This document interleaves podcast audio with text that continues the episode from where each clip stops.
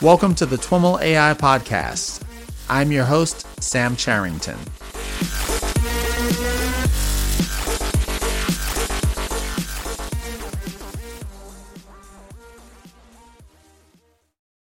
All right, everyone. I am here with Adrien Gaidon. Adrien is a machine learning lead at Toyota Research Institute. Adrien, welcome to This Week in Machine Learning and AI. I'm super happy to be here. Thank you for inviting Sam. So, we are here in Las Vegas uh, at the AWS reInvent conference where you gave a talk, and we will dig into the topic of your talk, which was about advancing autonomous vehicle development using distributed deep learning. But before we do that, I'd like to hear a little bit about your background. How did you get uh, into machine learning? Uh, yeah, absolutely. So uh, I've been doing deep learning and machine learning for uh, more than 10 years now. Um, I was really interested initially in um, human learning, human psychology, uh, but I also really like computers and building stuff. So machine learning and AI kind of was like a natural match made in heaven. Um, and so I started doing uh, a double major in computer science and math, and and at the same time uh, looking into AI more. And then I did an internship at um, INRIA uh, in the very well-known group uh, from Cordelia Schmid in computer vision, where I uh, participated to some competitions like the ancestors of ImageNet, so Pascal VOC, uh, Visual Object Challenges, uh, which I won in 2008. Um, and then I continued the PhD that was uh, with Microsoft Research um, in INRIA at a joint center in Paris, where I was working on video understanding, uh, more specifically human action recognition. Okay. Um, and after that, I joined uh, XRCE, uh, Research Center Europe. And you, you actually uh, interviewed uh, a friend of mine, my former boss, Naila Murray, uh, oh, who's wow. the computer vision team there. Okay. Um, great episode, by the way. um, and so I joined them as a research scientist um, and uh, worked in video analysis in general. So started that research effort there. Um, at the same time, deep learning emerged. So that's when I really transitioned from uh, principled convex optimization and kernel methods into the alchemy of deep learning and never looked back since. Um, and um, are we saying alchemy just in celebration of the fact that NeurIPS is next week? yeah, that's a good one. Um, and uh, and yeah, and from then on, um, did a lot of work on tracking and especially domain adaptation. And because we didn't have a lot of data, uh, I had to make my own. So I started uh, looking into simulation a lot, uh, game engines uh, to generate uh, data. Um, and uh, I did a couple of CVPR papers on the topic that were noticed by the industry at large in autonomous driving, which at the time was like really getting into simulation. And that's how I joined TRI. Uh, because they're really dedicated to simulation, very, very large scale. These problems only happen at a large scale. If you have just small needs like robotaxi, etc., you can just label uh, data. But at a very, very large scale, and you know, like Toyota is number one car maker in the world, 100 million cars on the road today. Um, you need to think about these problems, and that's what gets me excited as a machine learning person because it's all about generalization. And when you think about worldwide, like Japan, Australia, US, everywhere, it has to work. Um, and that's what's really cool because you both have to invent new things in the research, but you also have to make it work. Uh, and uh, and you, you get to touch on all these things. So that, that's how I got into it. And I got really hooked in the uh, robotic space in general and autonomous driving in particular because it's such a great application for machine learning. Okay. Um, before we get too deep into what you spoke about here, uh, what's what's the focus at TRI in general, and then uh, your focus there? Yeah, absolutely. So um, TRI was created uh, almost like three years ago now. Um, it's basically a separate company that was uh, created by Toyota with $1 billion funding initially, and we got $2.8 billion more and spin off a new company called TRI AD Advanced Development uh, recently. Um, our focus is really like we're a robotics company, uh, and our, our Okay. focus is really about autonomous driving, uh, home robots, and we also do some material science research uh, for designing better batteries and, and things like this. Uh, but most of our efforts is really in driving. And the team I lead uh, in machine learning is really about research for autonomous driving. Uh, we do also things for robotics a little bit because, from our perspective, a car is a robot. Um, It's a sensory motor loop essentially. You have perception, prediction, planning, decision, action, um, and these feedback loops from the real world, which is what exciting. It's a physical system. Um, and TRI really has a mission to improve quality of life uh, in general. I know it sounds very Silicon Valley, uh, but in that case, it's actually true uh, because we have already hundreds of millions of users. And so the goal is one is a project called Guardian, which is to make a car that can crash. So it's the ultimate driver assistance system. Um, another one is Chauffeur, which is the real autonomous car, like not the ones we're talking about today, but the long term, the, the, the long game, which is real autonomy, like these cars that can drive themselves completely autonomously everywhere all the time, which obviously is not going to happen tomorrow. We talk a lot about that one today. We talk, we, yeah. so this is, but the, the, that's it depends on the product, right? What people think, and and here Toyota is thinking really about the long term thing. Mm-hmm. The cool thing is that these two, Guardian and Chauffeur, in terms of the machine learning side of things, they have a huge intersection. Mm-hmm. You still need uh, semantic segmentation object detection, tracking. A lot of the algorithms that we're talking about in computer vision are actually completely in common, almost completely in common. So, from the perspective of my research, um, um, I don't make a difference necessarily between these products because most of the research I do is very well aligned with those purposes. And then we also do home robotics, so we have like uh, really, really good teams there, uh, XNASA, JPL, etc um, where they work on mobile manipulation platforms, so that to assist the elderly for home care and these kind of things. So, and does Toyota have products in market in these uh, in the home robotic space? So, actually, Toyota manufactures a robot that's called the HSR, the Human Support Robot. Okay. Uh, that was, uh, I think, the official platform for the RoboCup uh, recently. So, um, Toyota is really big oh, on robotics. RoboCup. I was thinking RoboCop. Wait. Ro- yeah, RoboCup with a U. Pardon my French. nice. Yeah. so so yeah. So the, the goal is basically how do we transform Toyota into a robotics company? Yeah. They have this amazing like industrial robotics side, of course, but like really, um, what is the future of cars? Um, and it's going to be robo cars, but it's also going to be robots beyond cars. Um, and also how they become a software company and and actually a machine learning company. That's that's really what's exciting because it's this, at this scale of a company that they want to change. And the CEO Akio Toyoda was really talking about like, you know, the song that Andy Jassy is talking about his keynote, the, the Clash song. If we don't do it, we're it's not good. And if we do it, uh, we have to do it right. and right. so that's that's what's really exciting. Tell me a little bit about the key message of your talk here at reInvent.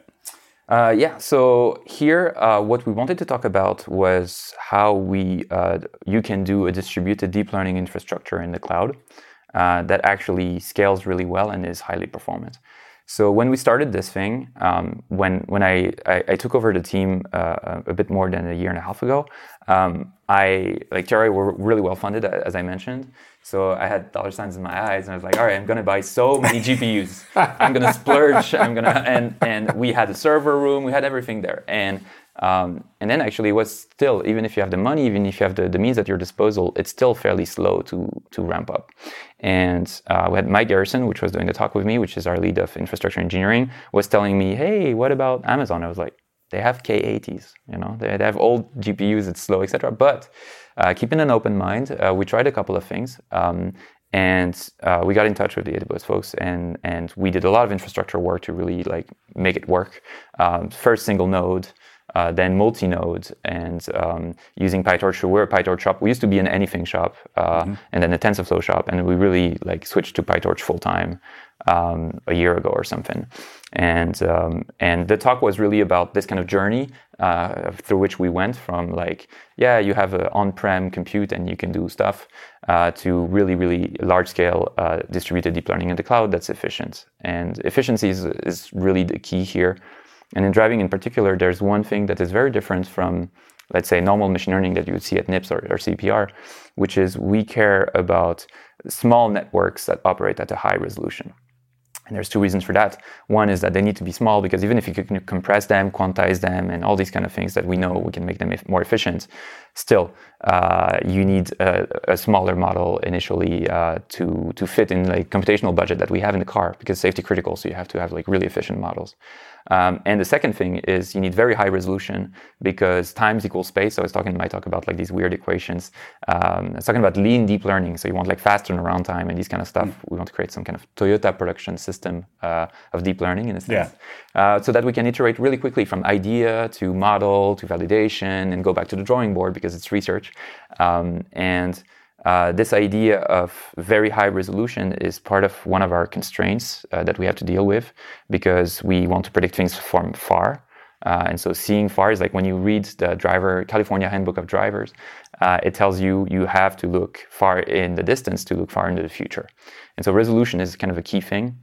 Um, it's actually. And we're talking literally camera resolution. Camera, res- camera resolution. Yep. Mm-hmm. And uh, specifically for the computer vision models that that we're using. Mm-hmm.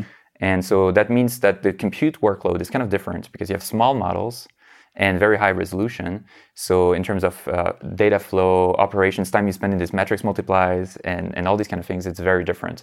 So we had you can't to, downsample or crop everything to 224. Nah, no, no, or CIFAR resolution doesn't cut it for us. Sadly, no, it doesn't. Um, and so we had to, if you use the standard tools like the data parallel or distributed data parallel from PyTorch, which are amazing at ImageNet mm-hmm. and these kind of stuff, they didn't scale for us. And so okay. we had to rewrite a couple of things, and that's what we talked about. Okay, uh, so let's let's walk through that journey. So the you you mentioned that one of the first steps was you kind of had to build up the, the, the infrastructure at like at a node level mm-hmm. from scratch. Was that where it started, or was there yep. were there steps before? Yeah, no, no, no. So we started. So that, that's that's the cool thing about TRI is that we're fairly young and we're small, and so there's no no technical debt right. uh, because there's enough, there was nothing when I started, right? And that was super cool because I'm uh, as a research scientist, I was mostly you know use this, use that. All right, it's there. You know, use Slurm because it's this way. I use that that's a file system. It's there. Okay. And mm-hmm. here was really just sky's the limit. What you should do. And so we really got um, the opportunity to use the best, partner with the best. So we work directly with a lot of different partners, and then we really created the thing from scratch. Uh, and first single node because it was really easy, and uh, and did all kinds of tricks. Now you have some machines that are monster machines, you know, with 700 gigs of RAM, and so you can scale quite well but up to a point. And so that's when we started to switch to using distributed file systems. So we did a BeeGFS based uh, distributed file system. Before we leave that, that initial node, uh-huh. uh, I thought I heard you say earlier that it was difficult and you had to go through a lot of steps oh, to yeah. get on that first, get that first node up and running. But oh, yeah. you just said it was really easy. Oh, assuming that means relative to a full distributed kind of. so you know, it's this. Like, what's the? I'm kind of curious about the you know the, the pain points that you had to to go through just to get this up and running and also the extent to which there's still pain points or are there other things that have kind of wiped that all away? So so um, yeah okay. The first one is this space right? So the first one is because of the scale of the data we have uh, you cannot so for for a lot of like let's say debug experiments or research experiments on small data sets you can fit them on the ram and you should do that because mm-hmm. that's just like the best bang for your buck. But when you have a lot large data a large data sets um, then that becomes uh, much more complicated. And so we we first switched from the ram disks to ebs volumes or or more efs or we tried everything um, but for like these kind of like this high resolution small networks to not be network bound, right? To not have this GPU starvation problem where your average utilization of the GPU is like 15% or something ridiculous. Mm-hmm. Um, and these machines are expensive, so you want to bump that that to right. 90% or above. Um, we we that's what we had to actually even before we started really doing distributed computations, using a distributed file system uh, enabled us to really download the data once and not every time you set up a machine. Because if you auto provision machines and you have to download data from S3 every time you start a machine, then you're saying like, oh, I have this idea. Let's wait two hours before I can just like press play, right? Right. Um, so that was a big pain point uh, for research to have this fast turnaround time. So the distributed file system was something that was very useful at the single node level, and of course scaled to the multi-node. So we did it right. two birds with one stone. Um, and, and so besides, where did you end up with that? Uh, we we used a BeeGFS okay. uh, as a file system, and we're we're going to look at Lustre, like the, this, these announcements that were made uh, recently. Mm-hmm. Um, that's very interesting. Another pain point that we had and was so the uh, sorry the, the, BeeGFS you're managing it yourself. You just yeah. deploying it on the node in your yeah. AMI or whatever. Yeah. So we have like uh, a set of instances that serve that file system that is then mounted on these instances, yeah. and we have some infrastructure as code to just like spin this off, like all configured and ready. Um, there's something around containers. So we were baking stuff a lot into the AMI, uh, into the, the machines themselves. That way, when they're started, you're just there directly mm-hmm. because not everybody was familiar with a Docker. Uh, but we picked up Docker too uh, because there's obvious reproducibility benefits. Mm-hmm. And uh, when you hack a lot of things quickly at the beginning of a research project, having this kind of Docker file where uh, people can reproduce your environment mm-hmm. uh, and not just you know your your your experiments. That's actually extremely helpful for collaboration in mm-hmm. the team. So it also ties back to that agility and being able to move quickly as opposed to booting up a whole machine. Yes, and yes, and and our uh, IT folks were so happy because it's not like yes, this doesn't work. Yeah, but because you apt get installed something that wrecked the system, and that's of course. So DevOps, so really embracing DevOps, yeah. even for researchers, actually was quite powerful because you can only do the research that um, you know the mastery of the tools is really important to empower you to do research beyond uh, you know just Python, Jupyter Notebook, let's say. It's an awesome tool, but if you want to go beyond, you need to master other tools, and uh, that's that's what we've been doing. It's a journey through engineering, craftsmanship, as much as deep learning research. Mm-hmm. Does the you know when you talk about kind of applying DevOps in this world, to, to what degree, uh, in your experience, does it apply directly, or are there you know gaps, or it only takes you so far? you have to modify the way you think about it. Yeah, uh, and I, I realize that I'm saying that as if DevOps is this well-defined thing, yeah.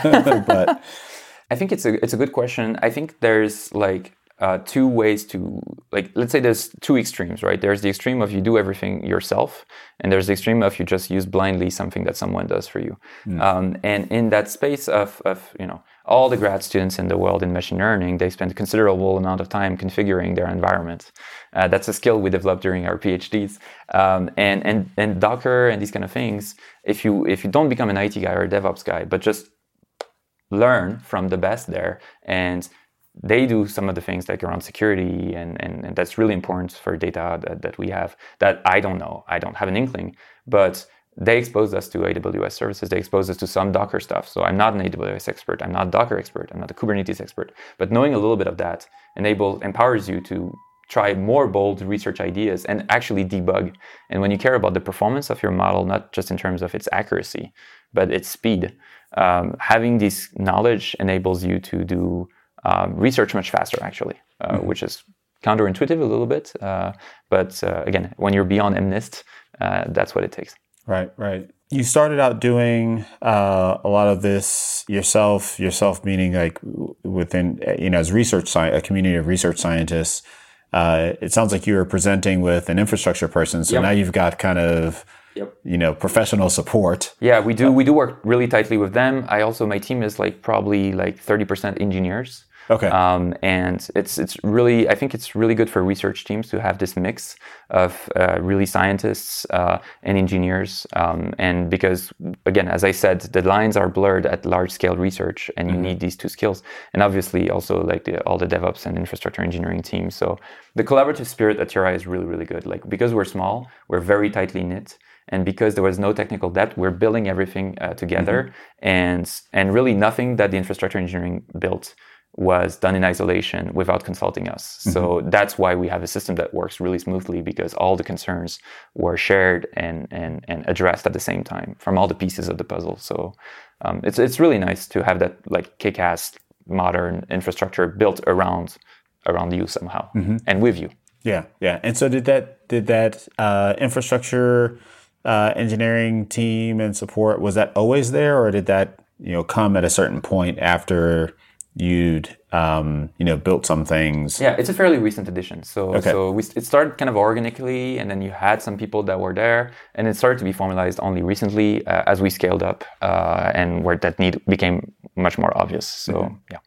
And is that infrastructure team primarily responsible for like where, where's kind of the line that they how far up the stack did they go? Are they worrying about like tools and frameworks and software platforms, or is it primarily you know infrastructure and you know network and disk and file systems and connections to the cloud and all of that stuff? So I, I would say the latter. So so I think you know the lines are are blurry yeah but um, you need this single responsibility principle you know that applies well for software it also applies for organization you know there's this conway's law that says that um, uh, software uh, organization write software that is architected in a way that reflects the organization, right? And so um, I think it's really good if you have like clear responsibilities, but also the lines are a bit blurred because that means that you get a system that is flexible. Um, but you, you need these kind of responsibilities too. So there's some separation. And in my team in machine learning research, and we are the ones that made the decision to switch to PyTorch, for instance. Uh, mm-hmm. Uh, and the way we did that is that, for instance, I re-implemented YOLO myself a year and a half ago in all the different uh, deep learning frameworks.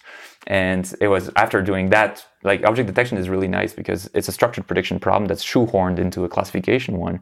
And so it breaks the APIs that most frameworks support, like uh, from the get go. Hmm. Um, and so if you use that, you know you're, you're stretching a little bit the capabilities of the network in terms of their uh, the, the, framework in terms of their APIs. Uh-huh. And so re-implementing uh, YOLO in all these different frameworks made it clear that as a research scientist, I value flexibility, and PyTorch had the flexibility. Chainer is also very good. There, there's other alternatives, but debugging and extra. So at, at certain levels, like that's why I said like research scientists were making engineering decisions because choosing PyTorch is something that we wanted to make as a research scientist group. Um, mm-hmm.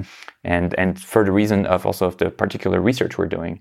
So, for instance, one of the things we're doing um, is uh, we did a paper recently called Super Depth, which is a paper about predicting uh, the depth from a, uh, of a scene from a single image. Um, and uh, and so we use a self-supervised method where we use geometry as supervision instead of using hmm. uh, labels because for that you can't label.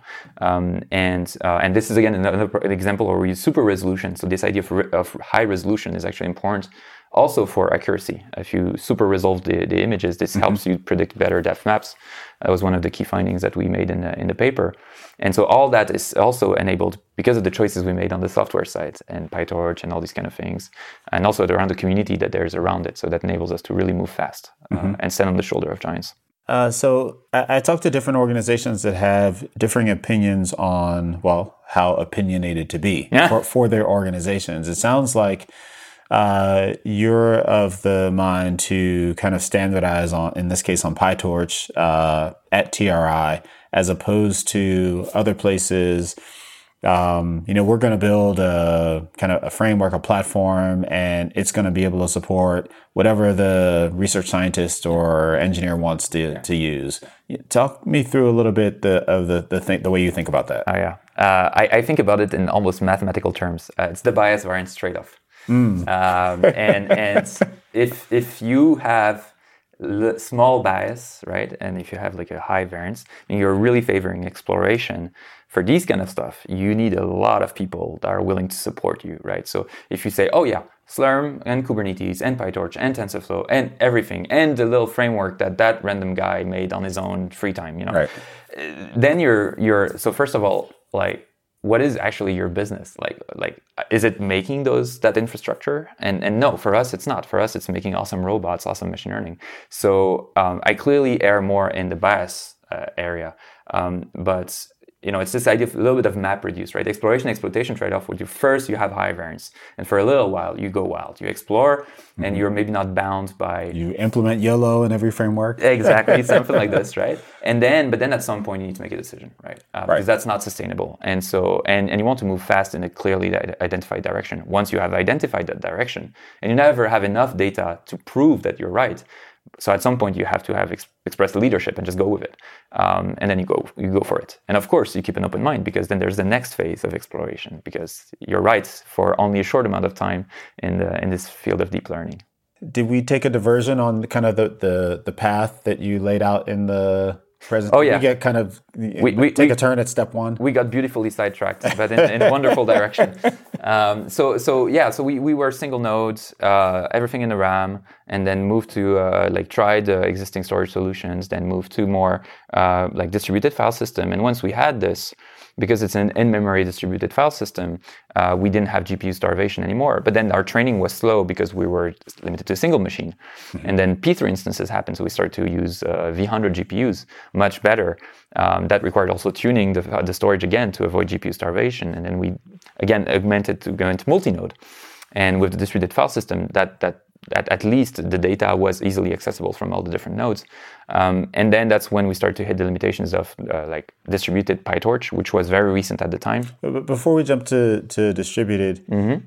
Uh, I, am curious about the, you know, you've got some, I guess, quote unquote hyperparameters like the uh-huh. virtual CPUs or, you know, the machine configuration yeah. parameters. Yeah. Like, uh, you know, are there kind of universal rules of thumb for that kind of thing that you figured out, or do you experiment with it a lot? Is it job dependent a lot? So, are you overly yeah. focused on economic optimization? Like, how do you oh, work through all that stuff? So we optimize for time. We don't optimize for cost yet. Okay, uh, that one was easy. yeah, so that that's that that was easy. Um, we haven't. So th- that's more again the job of the infrastructure engineering people. So does that mean you just get the biggest one with the best GPU and you got it. Okay. Exactly. That's that's exactly it. So, and also because our workloads, it was obvious that that was the only thing to do. Okay. Um, so go big or go home. That's yeah. basically what we did. Yeah.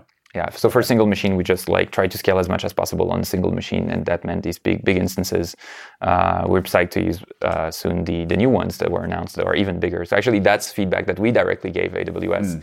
Um, it's, it's, quite cool to see that that we give them feedback a year ago, and then like keynote was oh, and we heard you, we did this, and yeah. so the biggest instances that they made, that's that's something that we had asked for, uh, and a couple of other cool stuff. So, mm-hmm. um, but you're still limited on a single machine. And so when you were at kind of topping out at a single machine, like how long were your jobs running for? Uh, so at, at this stage, it was more in the order of weeks. Um, but that's what like, kind of job is this? so, so the main uh, one in terms of like computational, the most computationally expensive one is semantic segmentation. Okay. Um, because again, it's like high resolution. It's very dense. It's dense prediction, mm-hmm. um, and so that that was the, the, the most computationally expensive job. Another type of job that we do um, that is also uh, very expensive is um, uh, imitation learning. Uh, so we do a lot of research on end-to-end driving. Mm-hmm. Uh, the main reason is not so much that we believe that it's all you need to driving, obviously not, but we get a lot of data from actual cars, and right. and so we get a lot of demonstrations, and so there's this really interesting research question that we're working on, which is how much value can you derive from these demonstrations? This is mm-hmm. a form of supervi- supervision on driving right. that you want to distill down into your models, and so we do a lot of research there, and that's um, you know, use all the data is really the question that animates us. How can we use all the data? And mm. because we can't label everything, we're not going the active learning routes and the same thing that everybody else is doing, because obviously we're doing that. But that's not the open research challenge. Everybody knows active learning is, is a good thing to do when you label things. We're really interested in self-supervised learning. How can we really use all the data by leveraging geometry, right. uh, for instance? How do we uh, use demonstrations at scale? And so that's those are the workflows because motivated by the research direction we're going in, those were the most intensive uh, ones. And uh, single machine, these are things that easily take uh, weeks. Okay.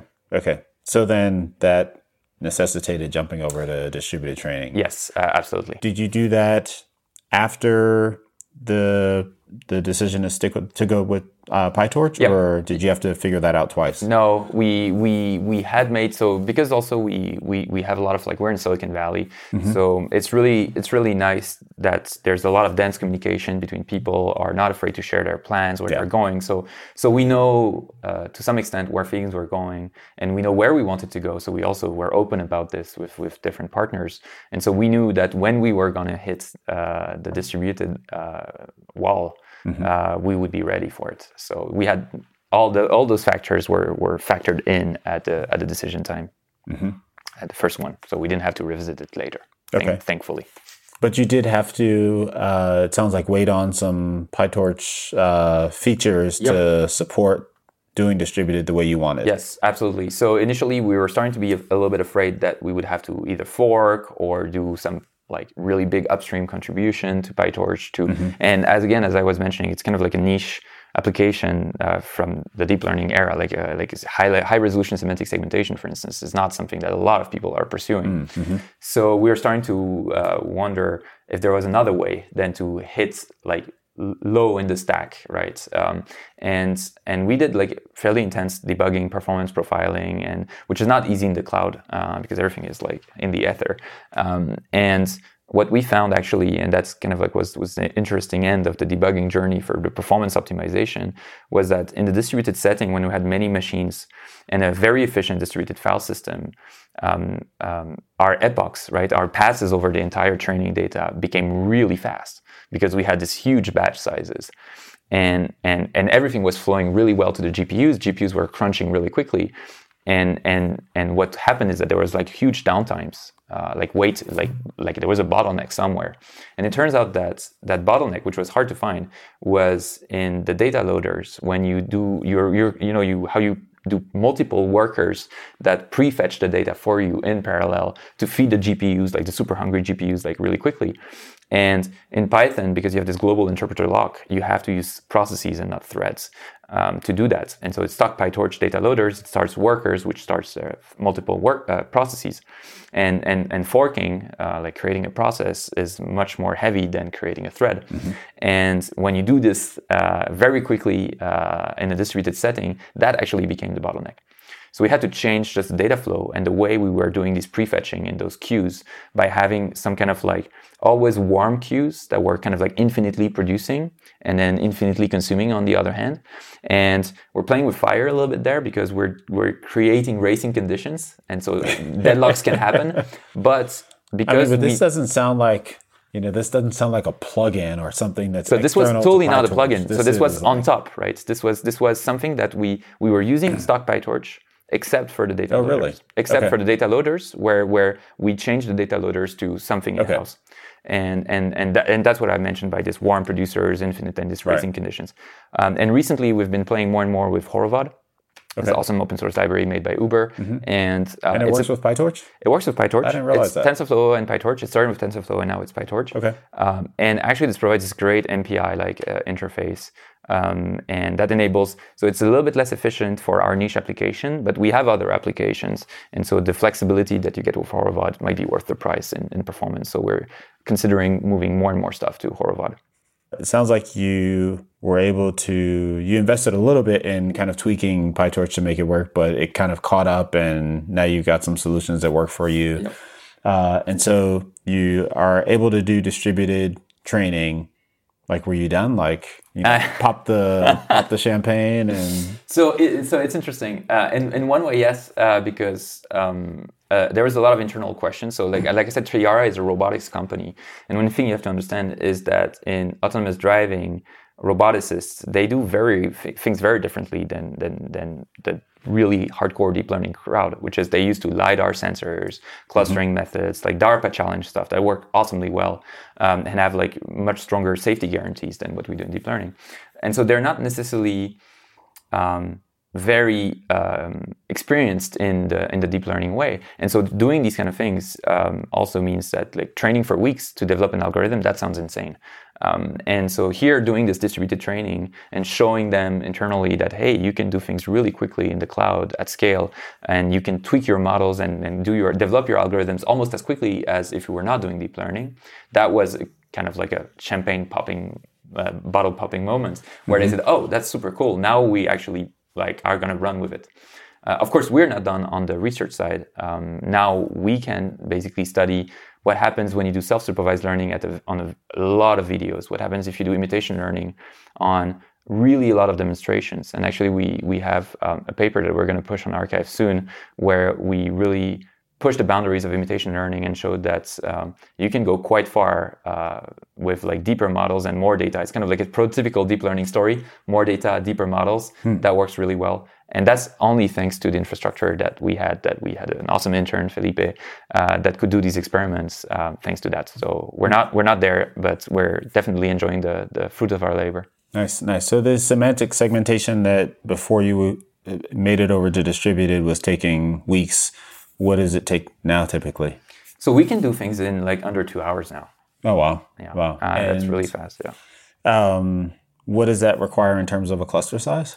So we uh, we typically run jobs uh, at I think right now um, beyond eight machines, so beyond 64 GPUs uh, for a single network, right? Um, we, we find that we don't need to go beyond that uh, at this stage, so we don't do like like Okay. a single network on 256 GPUs or something like Okay. this, which is the, most people that do that, at least publicly uh, do that, is just to beat speed records on ImageNet, uh, which you know is nice. Uh, it's not really what we're going for. So for the jobs we do, uh, uh, let's say between four and eight uh, machines, so 32 and 64 GPUs, uh, provides us with like a small turnaround time um, and good iteration speed for our research. Is it that it you know the complexity involved in going from eight to you know some multiple of eight isn't uh, you know is is overburdensome? Is it that the value of going from two hours to you know thirty minutes isn't there?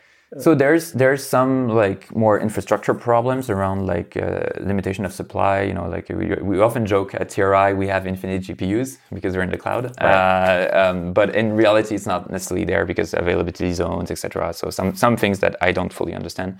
Um, the other thing is um, also at some point you start to hit uh, algorithmic difficulties. So, mm. like for instance, a year ago, people were convinced you couldn't do large batch uh, SGD uh, because you would have generalization performance issues. Um, and that's when Facebook made their, you know, oh, actually no, it's just a numerical optimization problem. You just got to do the linear scaling rule, this warm up. You have to twiddle a little bit, uh, mm-hmm. and and then and then yes, it generalizes the same way. And that's when you had this explosion of large batch training methods.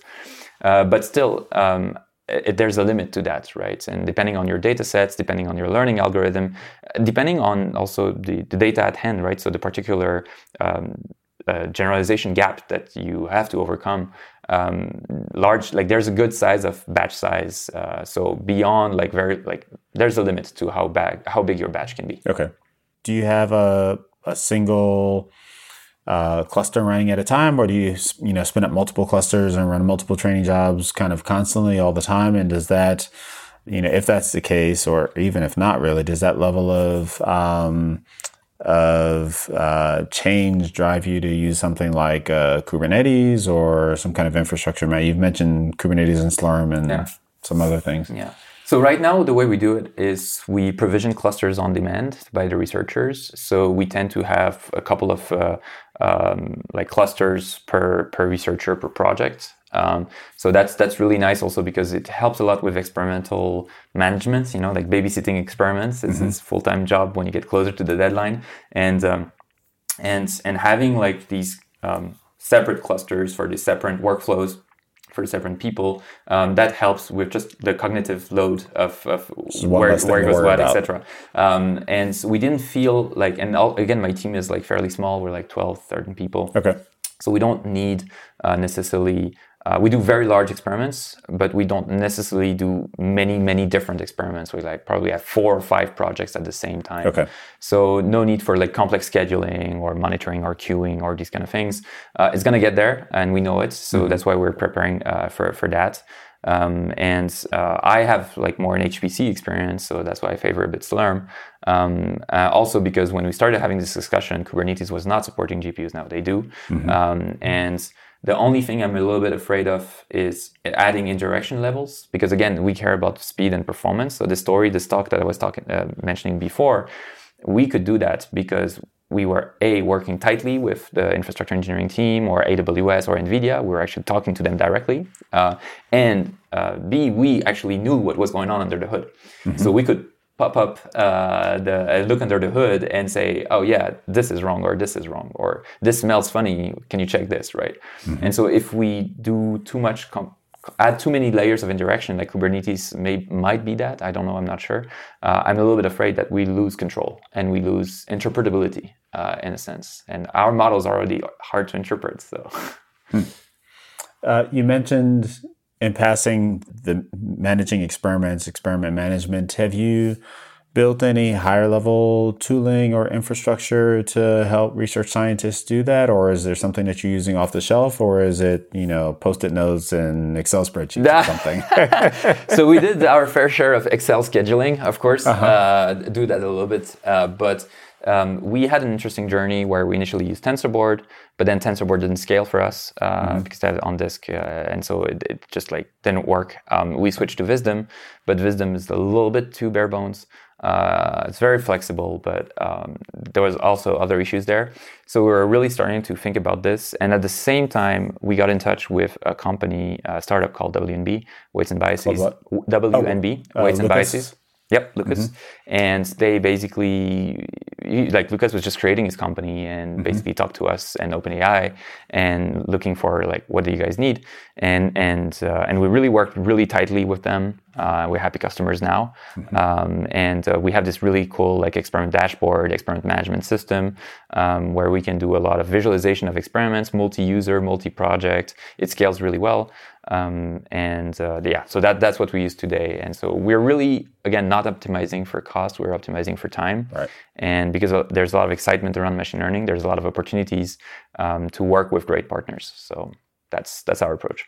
When you first mentioned scale, there you were talking about on-disk performance of of TensorBoard, but then uh, later when you're talking about um, is scaling, like uh, how is it doing in terms of i mean you're not a huge organization but is it scaling in terms of the number of experiments that you do you So right now we're like probably less than 20 users of that service. Okay. So uh, I can't say about the scaling in the user, but Yeah. for we do a lot of experiments. Like I mean, as you know, researchers we we a lot of research is the spaghetti plate strategy, which is you throw it at the wall and you see what sticks. So you have and uh, hypermeter optimization, all these kind of things means that a single researcher, especially when you have this nice infrastructure in terms of machines and experiments you can run, you're gonna you're gonna like have a fire hose of metrics you want to visualize, um, and so and so that scales really well for that. Uh, and again, we're not in the business of making dashboards or these kind Right. of things. So we're Right. really happy to partner or buy uh, whatever is not our core business, which is really about this deep learning models for, for driving. And does W&B do, do the the hyperparameter optimization for you, They or have do you some do service. something else? Yeah, so we do we do our own stuff there. They have some services there uh, which we don't use, but um, we I think hyperparameter optimization is like I'm still on the fence whether this is something internal or something that we can partner with Mm-hmm. because there's like typical patterns and typical like algorithms. And i've been a big user of hyperopt so you can do bayesian hypermeter optimization and these kind of things. Um, and sure this is like almost standardized so you could imagine having a service for that instead. But some of these things actually hoo- have to hook up really deep into uh, so it depends on the model and the, the research project you're doing. So there's a blurred line there um, and uh, but there's awesome like general purpose algorithms. I think the, the one that i used the most recently that i, I really like is hyperband uh, which is kind of like a bandit uh, approach that's that's using the fact that it's um, our optimization is sequential so you can restart from a checkpoint and continue and these kind of things. Um, so yeah uh, on the fence some of the things in house some of the things black box um, it's uh, not i'm on the fence uh, for this And so I'm, I'm making an assumption that you don't have to worry about, uh, besides from the kind of distributed file system issues that we've talked about, a lot of the kind of traditional enterprise data management, you know, data lakes, data warehouse, hooking into data stores, that stuff. You just need big disks to store stuff. Yeah, so Right. we have like uh, like we use S3 a lot, Okay. and we used to use S3 directly. And so basically, what we've been doing is just like what happened with processors. We add layers of cache, you know, and hotter and hotter caches, which are getting smaller as they're getting hotter.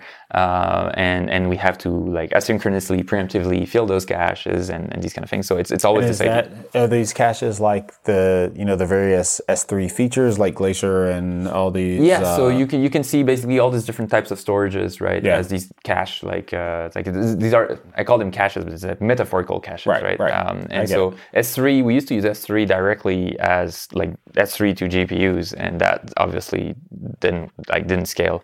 And so we we added this like you know uh, different like, an storages and distributed files, yeah, EBS, distributed etc. file system, all these things. Yeah. Okay. Yeah, yeah. And then you have these prefetching queues that are literally filling the RAM with uh, next to next to your GPUs, and so you have this ultimate layer of cache, right?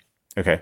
And then on the back end, are you do you have to worry about inference and model serving? So um, at this moment, the inference is the models we serve are in our robots, right? So that's a big Right. thing, right? Uh, Is that the models we serve are the ones that are going to be in the path to actuation of the car. So um, there we have like amazing uh, driving technology teams like uh, that own parts of the stack. Like we have an object perception team, we have a SLAM team, we have a planning and controls team, and these guys they basically take uh, our our models uh, or make their own, and uh, they um, you know make them more efficient, fit them you know in the in the computational budget that they have, uh, and that's how we serve models. So that's a fairly different uh, model than let's say a web-based uh, application. Yeah, yeah. Is that uh, that process of getting the models to fit, you know, compression or or um, pruning or what have you? Is that that's a, still a manual process to a large degree? Is that yeah right? so so to some extent um, there is these um, it, it's kind of a little bit weird because there are some ways that are productized a little bit like there's TensorRT and these kind of things but it's still more an art than a science. So it not, doesn't always work. It works for certain types of network like out of the box but some it doesn't. Um, and um, and so do you have some you know tools or a bag of tricks that are Yeah. general purpose that you can throw at this and that you should throw at this definitely and that our teams are doing.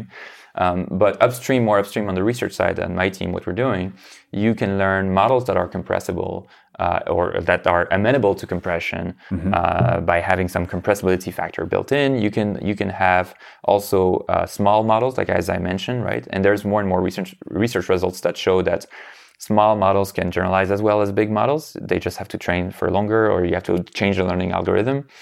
Um, and another thing is um, one of the big things we're trying to do is how how far can we go with multitask learning, right? Because if you can have a shared backbone and squeeze many different things, Yeah. um, that's awesome. And the one recent project that we did uh, around panoptic segmentation is basically this: is basically take semantic segmentation uh, and take uh, instant segmentation, so Mask R-CNN and these kind of things, and and and that works really well, but that's extremely slow.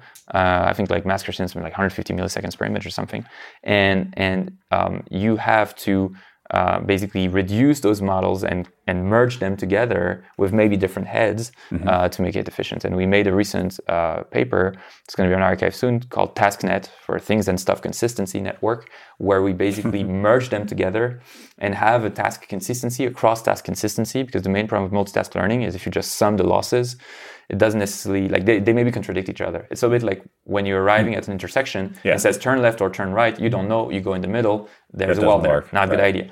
so like imagine the gradients might be pushing in in uh, orthogonal directions. Mm-hmm.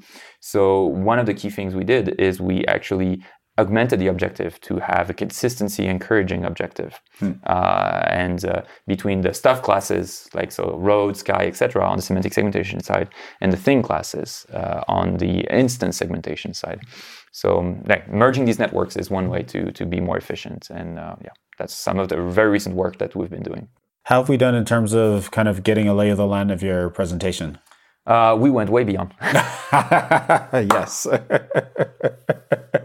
so excellent nice, nice, awesome. Any uh, kind of parting thoughts or, or words?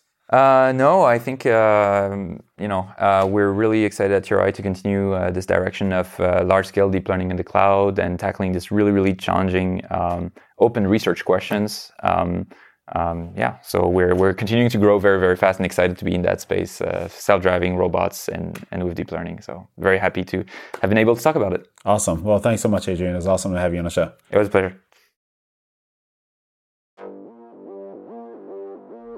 All right, everyone, that's our show for today. To learn more about today's guest or the topics mentioned in this interview, visit twimlai.com.